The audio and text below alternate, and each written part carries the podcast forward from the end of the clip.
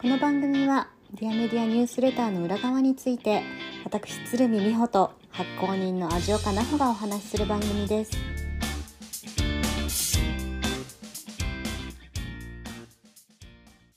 こんにちは美穂です。こんにちは味岡です。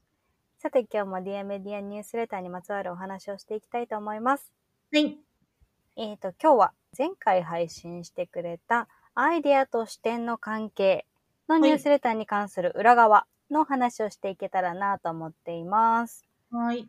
これはきっとあの、私がちょっとピンチをチャンスに系のニュースレターを、なほさんお願いしますってリクエストしたから書いてくれたんですよね。そうなんだよ。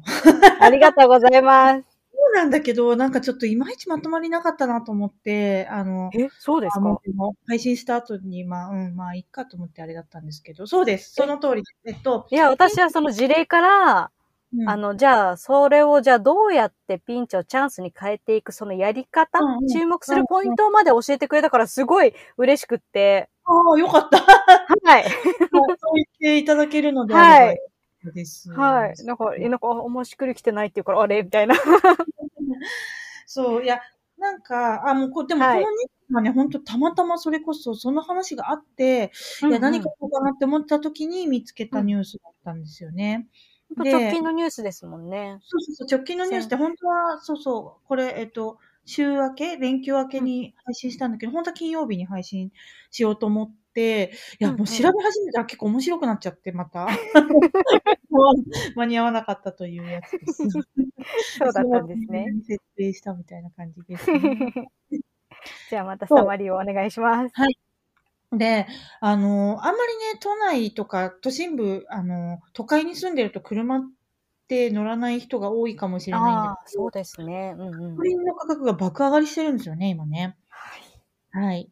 ね、あまあ、美穂ちゃんも車乗るから、そうですあのよく知ねっ。てるかと思うけど、ついこの間も150円台だったかと思ったら、今もう170何円。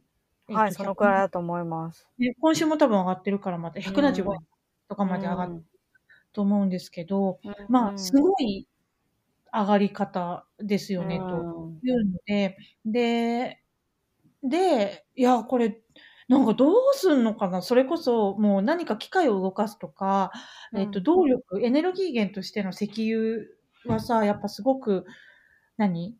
こうシェアが大きいから、いや、どうなっちゃうのかなと思っていた、やっぱ、第三次オイルショックみたいなことを言ってる人たちが結構いるのよね、今。ああ、なるほど。そう。なんですよ。で、えっと、たまたまこの記事を見つけて、うんうで、ん。その、えっと、コペンハーゲン、あの、デンマークのコペンハーゲンって首都で、あの、第1次、第2次のオイルショック、1970年代、80年代の時のオイルショックの時に、実は自転車メインの、あの、生活からじ、あ自動車メインの、えー生活から自転車メインの、あの、生活にシフトしたというお話があったので、なるほどなと思って。で、うんうんこの石油が上がっているから、えー石油商品を、石油由来の商品を、えーなんて言うんだろう、使わなくしようとか、えーうん自転自転車とか、その他のあの公共交通機関もそうだし、そう自分で乗るマイクロモビリティもそうなんだけど、そっちに変えようみたいな発想の転換をするっていうのが、都市単位で起こってるっていうのがすごいなと思って。うーん、そうですね。思って取り上げました。で、うん今うんこのまあ環境問題ってね、あの、やっぱヨーロッパの方で取り組みがやっぱすごく進んでいて、一番今よく見るのはフランス、パリなんですよね。で、うんパリの15分都市構想っていうのがあって、うんうんどこに行くにも、あの、通勤するにも、通学するにも、えーお買い物に行くにも、まあ、生活をする、あの、すべてのことを15分、徒歩15分圏内で済まそうという。徒歩？徒歩15分。すごい。そそうなんですね。てっきり私、自転車とか、自転車とかとか含まれるんだと思ってました。うん。で、えっとね、パリはね、あんまり自転車が、えっと、普及しなくて、今、あれなんですよね、キックボードなんですよね、パリは。すごく今、そうなんだ。普及してるおしゃれ。そうそうそうそうそう。で、キ電動キックボード。で、日本はさ、えっ、と、普通免許持ってないと多分運転できないんだけど、うんダメですね。パリは多分私免許なくて乗ってたから、あのあ、そうなんですか？そう、誰でもできると思う。え、怖くないですか？いきなりあれに乗るの。怖い結構怖いよ。そうですよね。あすってんころりんしそうじゃないですか、あれ。私もでも足、怪我しまくりながらでも乗ってた。乗ってどこに行くにもあれも、あれ使ってた。で、スカートなびかしながら乗ってるから結構あの、車、運転手からギョッとされた目で見られたりとかしたの。めっちゃ面白い。そうそうそうそう。でも本当にどこにでもあって、パリは。へー。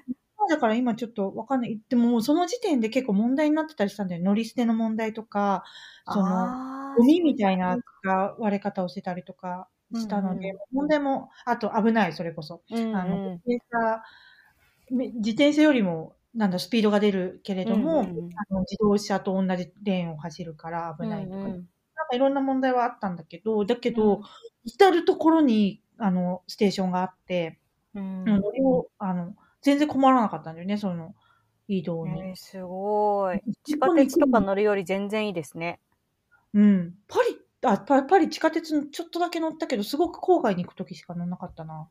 私めちゃくちゃ怖かった記憶しかないです、パリの。パリの地下鉄ちょっと怖いよね。うんうん そう。で、あ、まあまあそう。それでそのパリの15分都市構想っていうのがすごく有名で、何年か前に宣言していて、何年までにこうしますみたいなのを。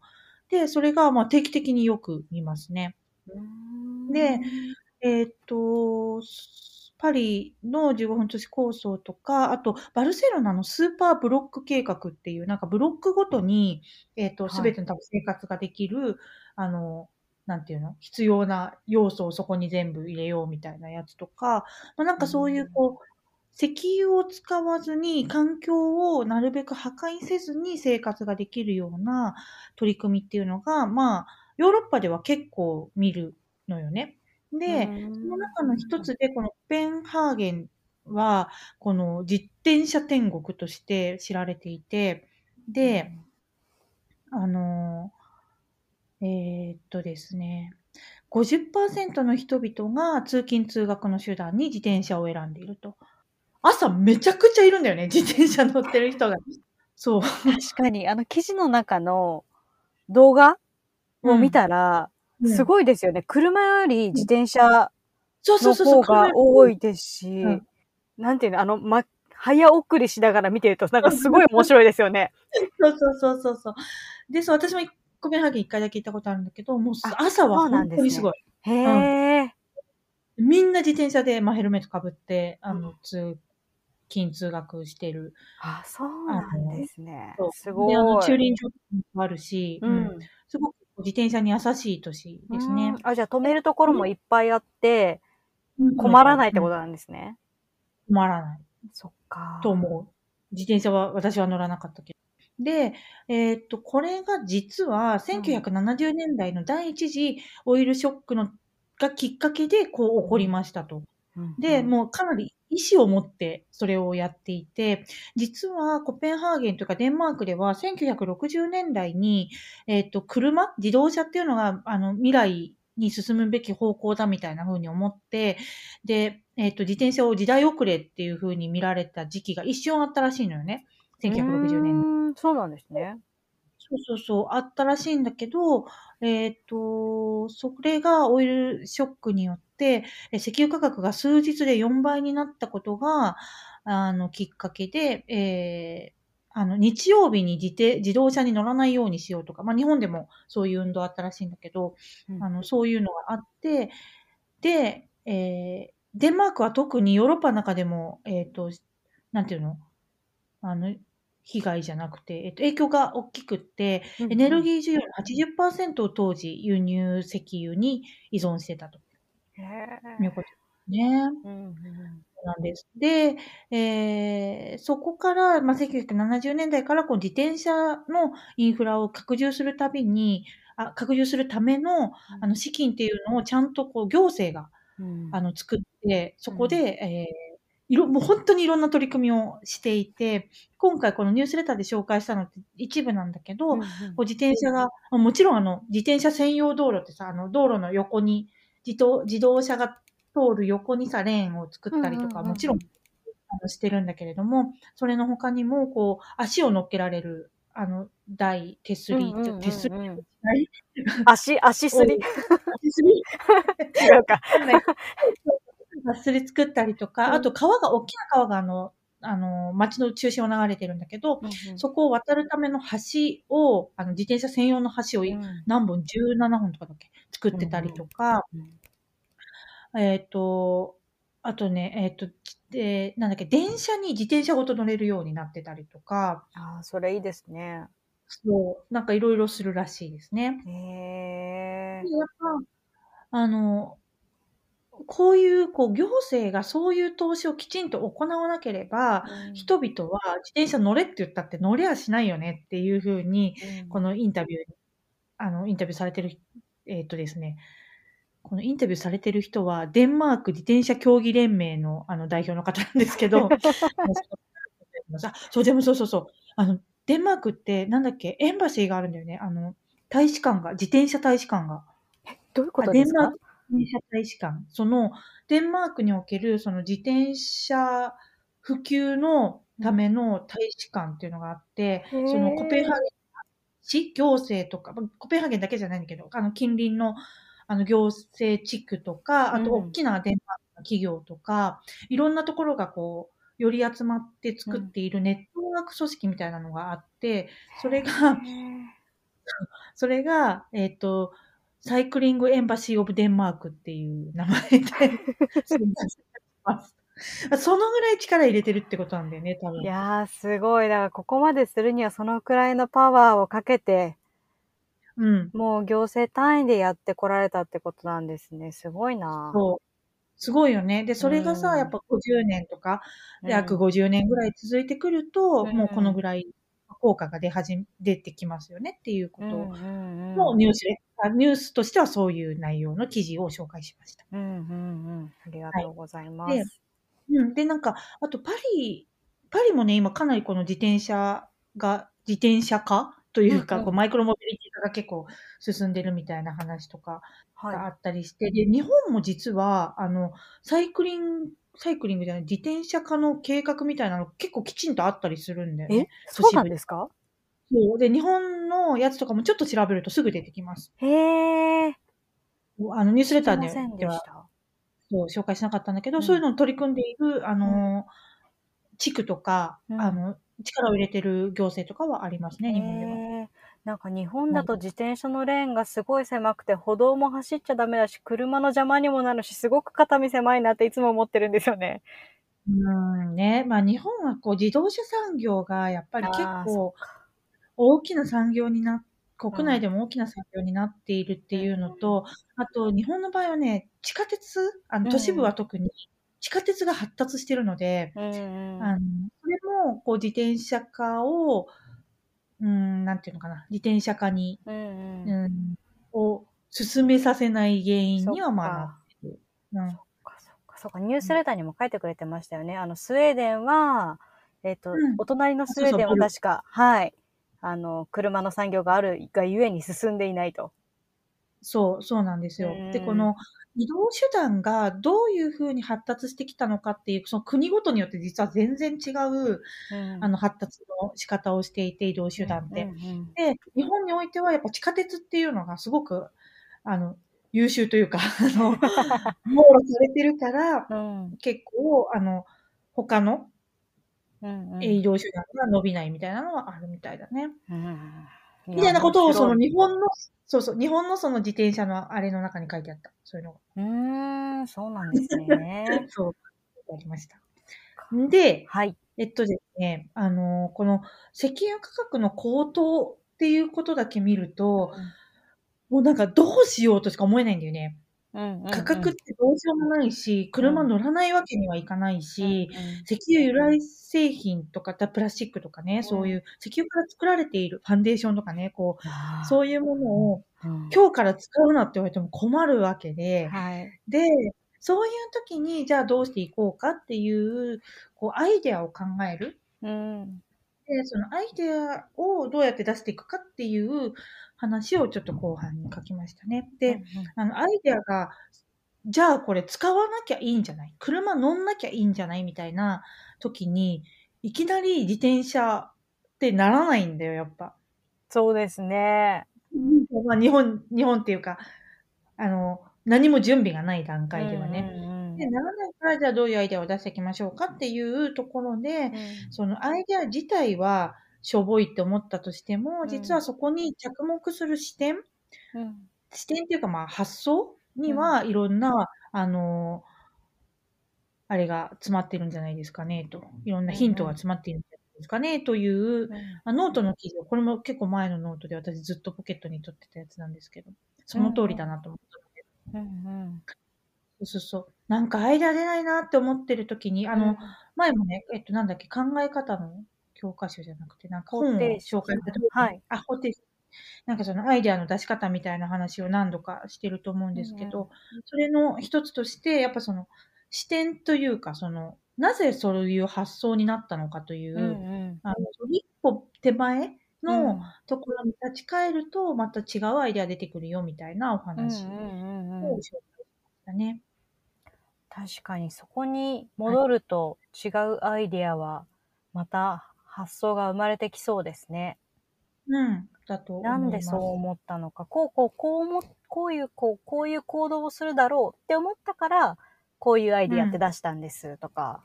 うんうんうん。うんうんうん。そうそうそうそう。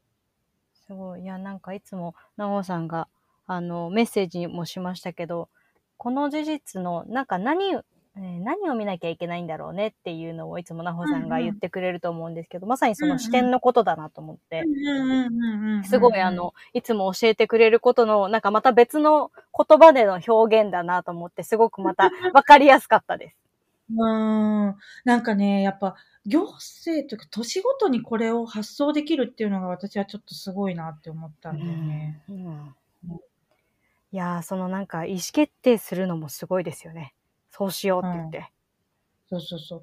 まあ、私がすごい好きな、えっ、と、ことわざで人間万事採用が馬という、うんうん。あの、ね採用が馬っていう、熟語じゃなくて、ことわざじゃなくて、古事成語？ね、あるように、はい。あの、なんか、いいことと思っている裏には悪いことがあるし、悪いと思っているの裏にはいいことがあるうんみたいな。で、物事をどっちから見るかっていうことなんだよね。っっていう、あのなんかずーっと そういう、そんなことばっかり話してる 気がするんだけど、あの、まあ、ピンチをチャンスにって、まあ、結局そういうことで、うんうん。あの、どっちから見るかっていうこともそうだし、うん逆に、これを利用できるとしたらって考えるってことなんだよね。ほうん。なんかこれをうまいこと使って、う。うんえっ、と、こういう風にできないかな、ああいう風にできないかな、みたいなうんことを考える。うんうんうん。という、な、心がけみたいな。うん。うんうんうんうんそれって。うん。、で、あのーなんだろうね。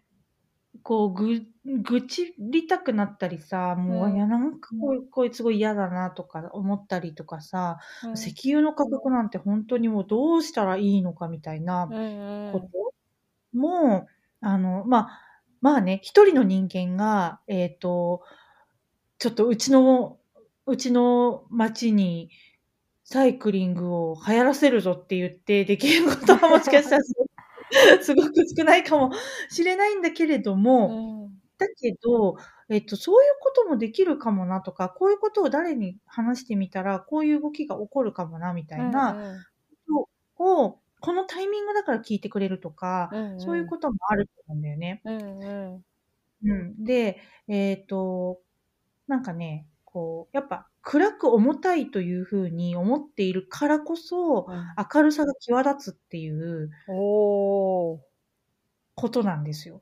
確かそれが、そのタイミングを見誤らないっていうのも、実は結構大事なんじゃないかなっていうのをもう一個書いた、書きたかったんですよ。に。へえ。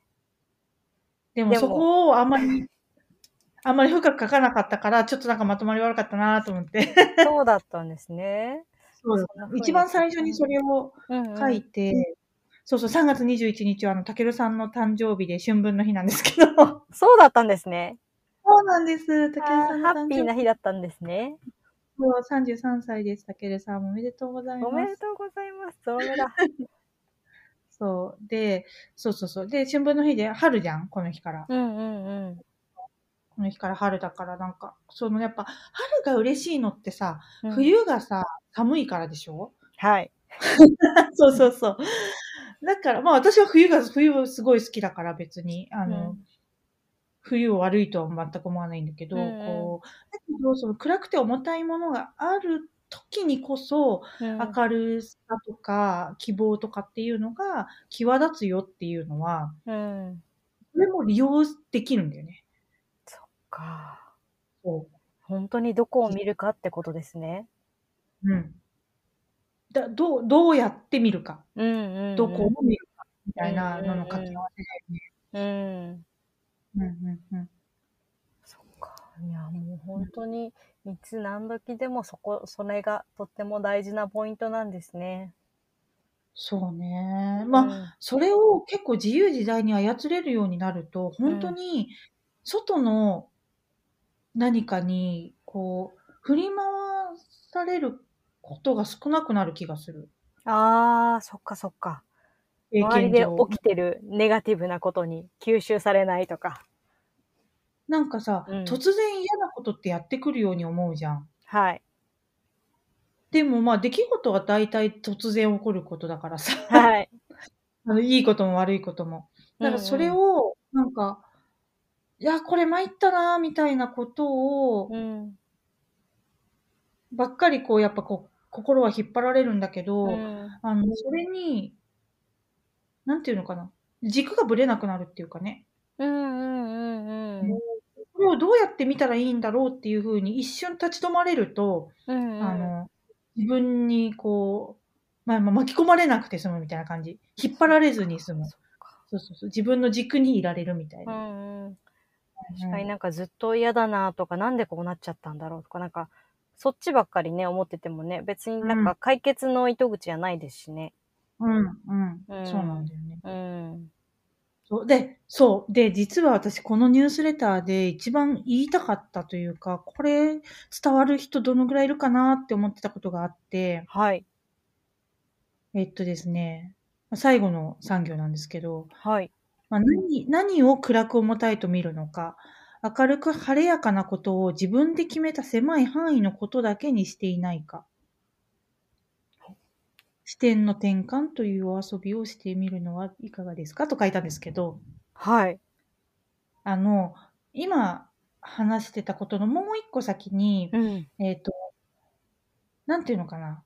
なんかイライラする。例えば、旦那さんが子育て手伝ってくれなくてイライラするみたいなことあるじゃん。うん、うん、それってさ、あのーまあい、いろんな視点の転換のやり方あるよね、それに。うん。うん、うん、うん。それその出来事というか、はいそのことにとっても、うんいろんな転換の仕方あると思う。はい。だけど、あの、それを自分が思う通りにしたいっていうふうに思ってんだよね。ああ、うん。そうですね。それがベストだと思ってるわけじゃん、自分。もちろん自分が思うことだから。うん、うん、ベストだって思う。うん。でも、それってもしかしたらものすごい狭い範囲でのうん。晴れやかなことかもしれないよねっていう。おー。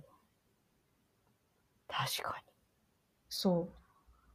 だから、なんか、ちょっと、あの、前回の話にも、に。うん。あの、つイライラするとかっていうのもちょっとそうかもしれないんだよね。そういうことだと思います。前回のイライラした話は。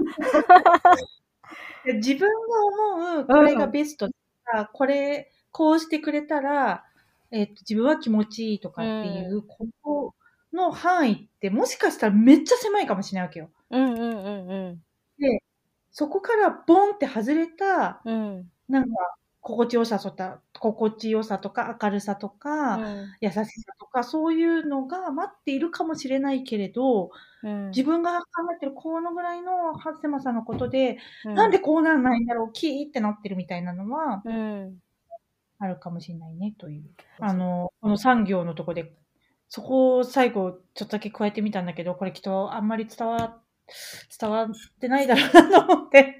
こ今、っちで書いて。ナホさんの解説があって、初めて腹落ちしました。はい。で、ちょっとこっちで話してみました、その話。そういや、でも確かにな、なんか、めちゃくちゃその狭い範囲とか考えの中でこうした方がいいんじゃないかっていう、その、なんか自分なりの正解が多分あって、勝手にいつも。うん、そこからなんかはみ出た、ほんのちょっとはみ出たあたりぐらいから多分ちょっとなんかざわつき出して心の中が。うんでイライラしだしたりとかするんですよね。うんうんそうだね。そうそう。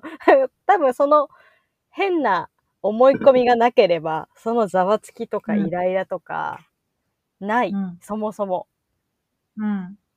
うなん、か、何、何が起こっても、うんこれは、えっ、と、どうやって見れば、平静でいられるだろうとか、どうやって見たら幸せでいられるだろうとか、どうやって見たら穏やかでいられるだろうっていう、もうね、そのね、ほんと謎解きみたいなもんよね、それって。たけるさんだけどさ、そう。で、でもね、ほんとその感覚になれると、めっちゃブレないと思う、私。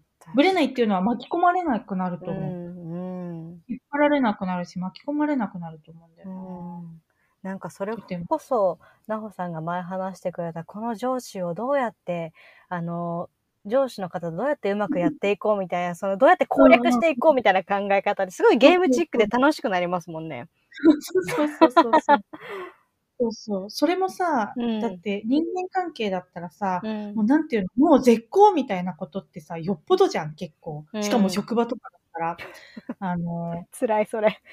で上司とかだったら特にさ、はい。もう、お前嫌いだみたいな風になるのってさ、はい。結構なことやらないとならない気はするのよね。普通の環境だ、普普通の相手だったらね。普普通のって言い方で、あの、なんていうの？ある程度一般的な範囲の話をしていると、なんかそうかなと思うから、そこまではさ、いろいろこう、試せるわけじゃん。お言葉悪いんですけど、いろいろこうチャレンジできるわけですよね。はい。いろいろな仮説をこう、いろいろ検証できるわけですよね。はい。いやすごい楽しいと思うんだよね、それはそれで。失敗がないって。すごい、なほさん仕事の中でこっそり仮説検証めっちゃいっぱいやってた、やってるんですね、日々ね。そう。え毎日やってる。まず視点のね、転換、あと思い込みを外す、視点の転換、逆から見てみる。その次ぐらいですかね、仮説の、け仮説検証に進める感じは。そうですね。はい、ステップとしては。そうそうそう。そこぐらいまで考えてみる。いろんな仮説とか、いろんな、あの、アイデアが出てきてると思う。その時点で。そうか、そうか。ううん。ん。いや、いいな。ちょっと日常が楽しくなりそうですね。そうだね。うん。だからね、この自分の狭い範囲のうん。希望なんて、もしかしたら、はい。ちゃんちゃらおかしいものかもしれない。ちゃんちゃらおかしい。そうそう。女だってオイルショックでさ、うんコペンハーゲンがサイクリング天国になるなんてさ、うん。多分、本当に予想してる人少なかったと思う。いや、そうですよね。でもちろん誰かが意思を持ってやってくれたかうんらそうなってる。もちろんあるんだけど、うん。でもすごい少なかったよね、きっとうね。ん。あ、これがチャンスだって分かった人はすごい少ないかったと思う。うんうんうん。確かに。はい。じゃあ今日はコペンハーゲンの視点の転換を知れたところで、今日はこんなところで おしまいにしたいと思います。ねはい。はい。それではまた次回も楽しみにしてます。はい。ではまた。ではまた。